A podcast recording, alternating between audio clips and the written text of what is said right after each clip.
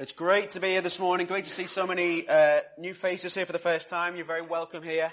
Uh, my name's Chris. I'm one of the, the eldership team here at Freedom Church. And it's great to be on this occasion celebrating Evan with, uh, with the Morris family. And I want to talk a bit this morning about questions. And I wonder if any kids be really brave now. What's the hardest question? The hardest question you can think of? Any kids want to tell me the hardest question? You can? Go on, Erin. How is God always here? That's a hard question, isn't it? We'll leave Matt and Becky to answer that one later. Any other hard questions you can think of? Anyone want to ask me a hard question?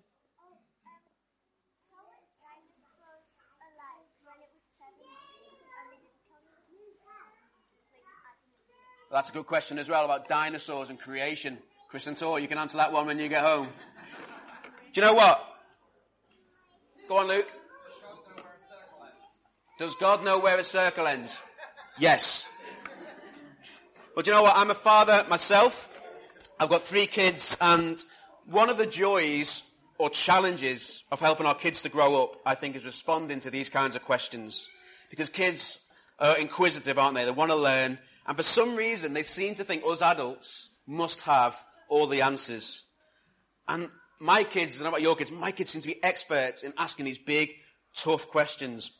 And I want to talk this morning about two of the hardest questions my kids have ever asked me. I'm not going to tell you which kid asked them. I've been sworn to keep their identities protected.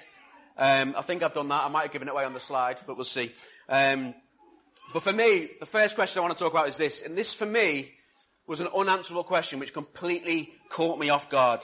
And actually hit me right in my weak spot. Because it's asking me to choose between two of my very favourite things in life, which to be honest, I'd never connected together. I'd never thought I'd have to choose between these two things.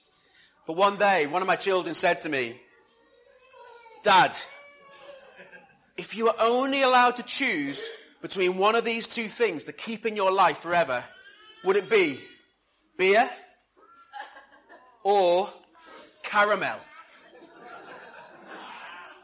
You can only keep one of them beer or caramel?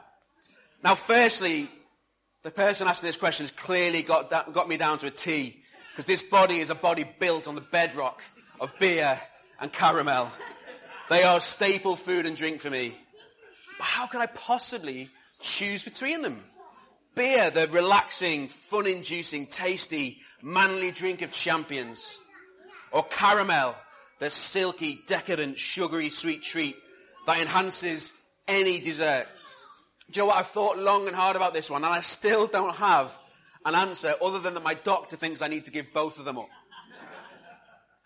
That's a question that stumped me. The other question, the second question was this. And this is the sort of question that stops you in your tracks when you least expect it. I was dropping one of my children off one day, early in the morning. And why we'd driven, I don't know, because the place I was dropping him off was only a minute round the corner. It's possible that I'd had a heavy beer and caramel session the night before and couldn't face the walk. But anyway, as I helped the child out of the car, they casually turned round to me and said, Dad, why are we alive? It was half eight in the morning. Dad, why are we alive? I said, what? Why are we alive? Like, yeah, Dad. Why do we even live? And what followed was the best attempt I could give in 30 seconds between dro- picking him out of the car and dropping him off at the school gate to answer this unwittingly deep question. And as I got to the end of the question, I said, does that make sense? And they turned around and went, yeah, okay, and just walked off. Do you know, the question that was asked there, why are we alive? Why are we even alive? It's actually probably the biggest question that any of us could ever ask. And trust the child to ask it. And that's actually a question I'd like to pass on to you this morning. Do you have your own answer to that question? Why are we alive? Do you know what? The answers to that question should drive and direct our lives. It should provide us with meaning and significance. Perhaps your view is that life has no meaning. That we're some sort of accidental fluke of the cosmos. That we, we're simply born, we live, and we die. Or maybe you're a bit more on the fence than that. Maybe you're not sure why we're here, why, why, how we got here, or, or where we'll end up. But you're happy enough to just live out your life in that tension, in that uncertainty, and just see what happens. Or maybe, like a lot of people I hope in this room, you'll see your existence in the context of something much bigger. That life and death on this earth is not the end, and that there is a bigger picture and an eternal future. You know, Josh and Laura are celebrating Evan today. And he's a child who is of great significance for them and for us as a church. And your children have this ability to add incredible meaning and joy to our lives. They also have the incredible ability to frustrate the heck out of us. And I once asked my dad, my dad, I'm, I'm the third of four children. I once said to my dad, Dad, what was it like coping, bringing up three kids? I've got have four kids. I've got three and I find it hard. How did you cope with four? My dad said, you know what? Generally, it was good fun and I loved it, but there was the odd day when I was really just tempted to chuck you out of a window. Thankfully, he didn't. But I believe this, this answer to this question, why do we live, is actually to focus on ourselves as children. Because just like Evan, the Bible tells us that we are also children of incredible significance. Each of us has earthly parents, but the Bible tells us of a father of far greater significance, a father who planned and made us and who gives us life. The book of Job says this, the Spirit of God has made me and the breath of the Almighty gives me life. It's a father who the, the book of Psalms says this, you formed my inward parts and you knitted me together in my mother's womb. You know, long before we were born, actually, the Bible tells us that God planned us and then it tells us that God made us. We have a father who pays great attention to you down to the last detail, who even knows the number of hairs on your head. He even keeps track when you're starting to lose your hair a bit and your hair's starting to recede. He still knows the number, which is comfort to some of us. And he's a father who the Bible also says has great plans for each and every one of our lives. For I know the plans I have for you, declares the Lord. Plans to prosper you and not to harm you. Plans to give you a hope and a future. You know, the Bible tells us this, that we are not accidents. That we are not products of chance or freak circumstances. We are significant. We are planned and we are loved. There's a future for us outside of our 70, 80, 90 years here on this earth. You know, Josh and Laura have had to make many sacrifices for Evan. Josh, I believe, has greatly reduced his cycling time. And he doesn't listen to quite as much music that no one's ever heard of as he used to. Laura, more seriously, has had to put the brakes a little bit on her career in, in medicine. Actually working part-time now instead of full-time because actually she wants to give Evan the best of her time. Do you know the love and sacrifice that a parent has for their child is an incredibly deep bond. And the Bible tells us, just as we are children of a, of a godly, loving Father, that our Father also made a great sacrifice for us. And this Father, you, you know that I'm talking about God. He loves his, he loves what he has made deeply. And that love for a parent for a child is an incredibly deep bond. And God has that bond with us. And he loves us with a fierce intensity. Jess, my glamorous assistant, could you just uh, come forward? You see, there's a problem. Thank you. Thank you very much, Jess. You excused? There's a problem. You see, we've got three jugs here. I don't know if you can see kids. You might want to come to the front so you can see this. We've got three jugs. We've got us, we've got sin, and we've got Jesus.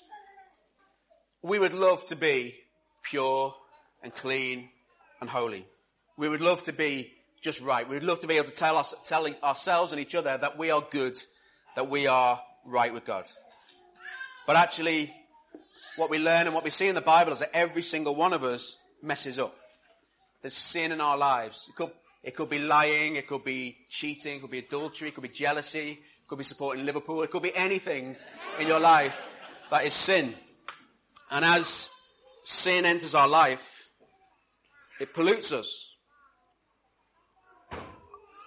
And we become permanently coloured by this sin. And in that polluted state, it cuts us off from God, our Heavenly Father. Because God is pure and holy. And once we're polluted, there's nothing we can do to clean ourselves up, to remove the stain of that pollution. There's nothing that we can do to turn this water back clean again. And like any, any loving parent, disobedience requires discipline. Our wrongdoing, the things that we've done wrong in our lives, the choices that we've made to pollute ourselves, actually a, a loving parent would discipline that. Do you know, discipline in our house, it's, it's the naughty step, it's the loss of treats, it's things that the kid is going to really make the kids aware that something really significant happened. I believe in Laura and Josh's house. Evan is sometimes forced to listen to Josh's CD collection as a punishment for his wrongdoing. But for us as human beings, our punishment is separation from God. Not just now, not just here on earth, but for all eternity, after we die. You know, the Bible even talks about hell. A place of eternal separation and punishment from God. Do you know, as a father, the thought of being separated from my children for eternity is absolutely heart wrenching. And it's especially difficult when I think that as a, that, that could be a result of my child being, being so disobedient. How would I feel if my children made choices that resulted in me never being able to see them again? I think I would want to do something about that. Well, God, our Father, does do something about that. He sends Jesus. And whatever you may think of Jesus, whatever you, you think within that name, you hear that name, whatever you think he said and did, he did some incredible things. And the Bible tells us that he is the Son of God himself who lived a perfect life on earth. In fact, he's the only person ever to come to this earth, to have lived in our polluted, messy world, and for that pollution not to affect him, or not to affect him quite as much as us. He's the only one who lived and didn't get polluted like this. And having lived a sinless life for 33 years, Jesus then died a death, a sacrificial death. He died on a cross, a death of sacrifice. He was pure. He'd done nothing wrong. He'd done absolutely nothing wrong. And yet he went to the cross and died and took on some punishment. He took on the punishment that should have been given to us. And under the weight of all the sin, all the muck, all the pollution in our lives, Jesus received the wages of our mess, death itself. But you know what? Death was not the end for Jesus. The Bible tells us that three days later, he rose to life. And actually, the fact that Jesus' purity and sinlessness defeated death meant that we then get a chance at purity ourselves. Do you know, Jesus' death and, and resurrection means that we can actually be made clean. Please work. Good enough. Good enough. The Bible tells us that we can become clean again. We can escape the pollution of sin. Actually, we can be considered clean and pure by God again. Once there was a gap caused by our sin, but thanks to the sacrifice of Jesus that he pours into our lives, we can be clean again. And this means we never need to be separated from God again, either now or when we die. The Bible, in fact, promises us life and abundance here on this earth, and then eternal life, not in hell, but in heaven, in the presence of that loving Father we talked about. And there's nothing that we have to do. Nothing that we need to do to achieve this. The cost has been paid. God chose to lovingly send His Son, as, we, as someone read from the balloon before, for God so loved the world that He sent His only Son, Jesus, to die for us, that whoever believes in Him shall not die, but have eternal life. The only thing that is required of us is faith.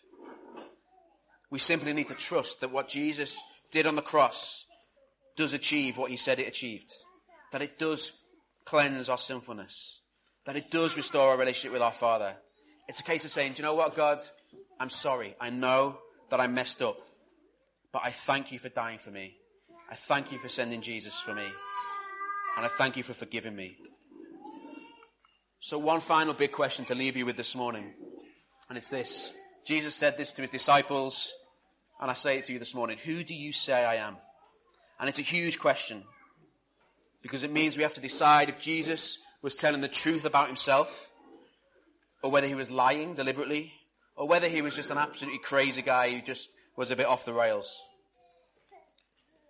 Because the answer to that question, who do you say Jesus is, unlocks the answer to that question that my child asked earlier of what is life about.